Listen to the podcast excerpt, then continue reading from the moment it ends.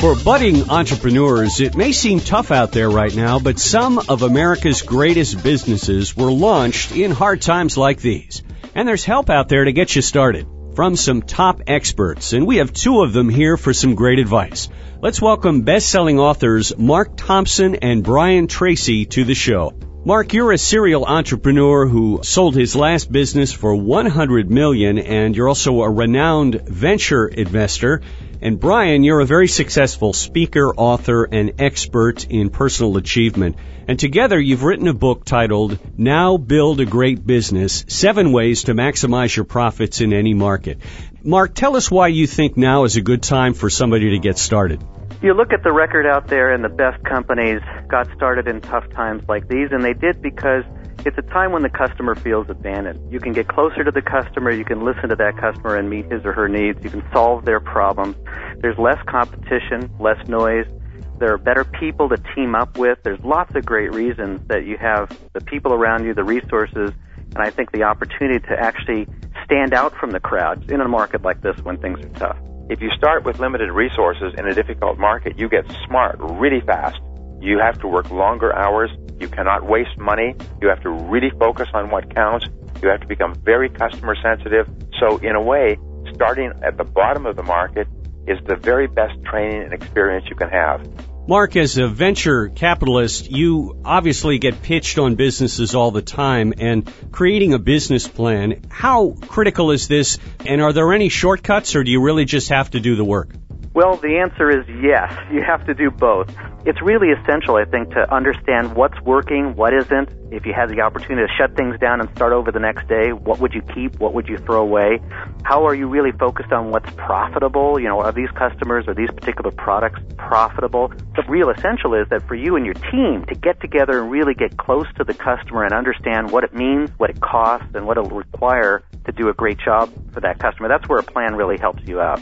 And the very act of thinking through a plan makes it much, much better when you actually begin. When you say, you know, who is our customer? What is our product? How much will it cost to bring it to market? How will we market? Who is our competition? What technology will we need? What finances?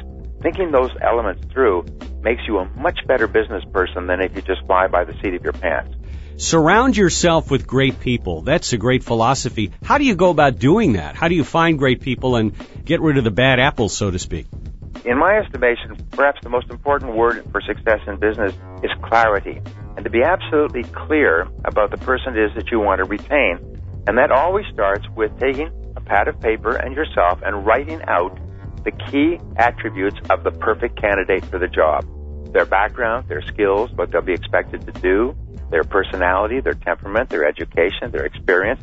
And by doing that, it forces you to clarify the person you're looking for and circulate that with other people in your company who will be working with that person and ask if they have anything to add to it. Then when you interview people, interview them against your list and make sure that they fulfill the most important requirements on your description.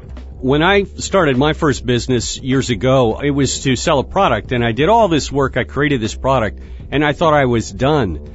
And then I realized I was just beginning because I had to sell the product. Yes. you know, the first rule of business is get a customer. Even in the planning process, what you do is you develop the product or service idea or even get a prototype and go to a typical customer and say, would you buy this? Why or why not?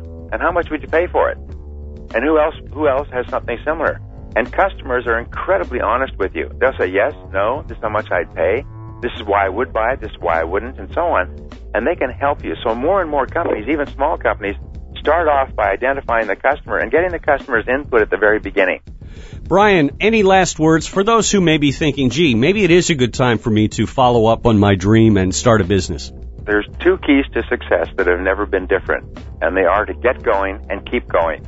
And every person who starts a business and eventually becomes successful just launches in faith with no guarantee of success.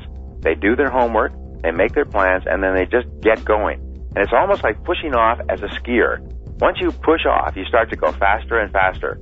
And then your job is just to control all the way down. But get started. That's the most important thing. Get started and keep going.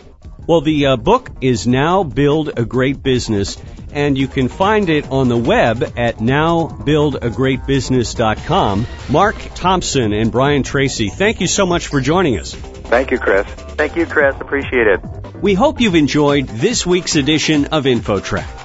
InfoTrack is produced by Syndication Networks Corporation. Internet services courtesy of Pair.com. InfoTrack's executive producer is Randy Meyer, and I'm Chris Whitting. Till next week, thanks from all of us for tuning in to InfoTrack.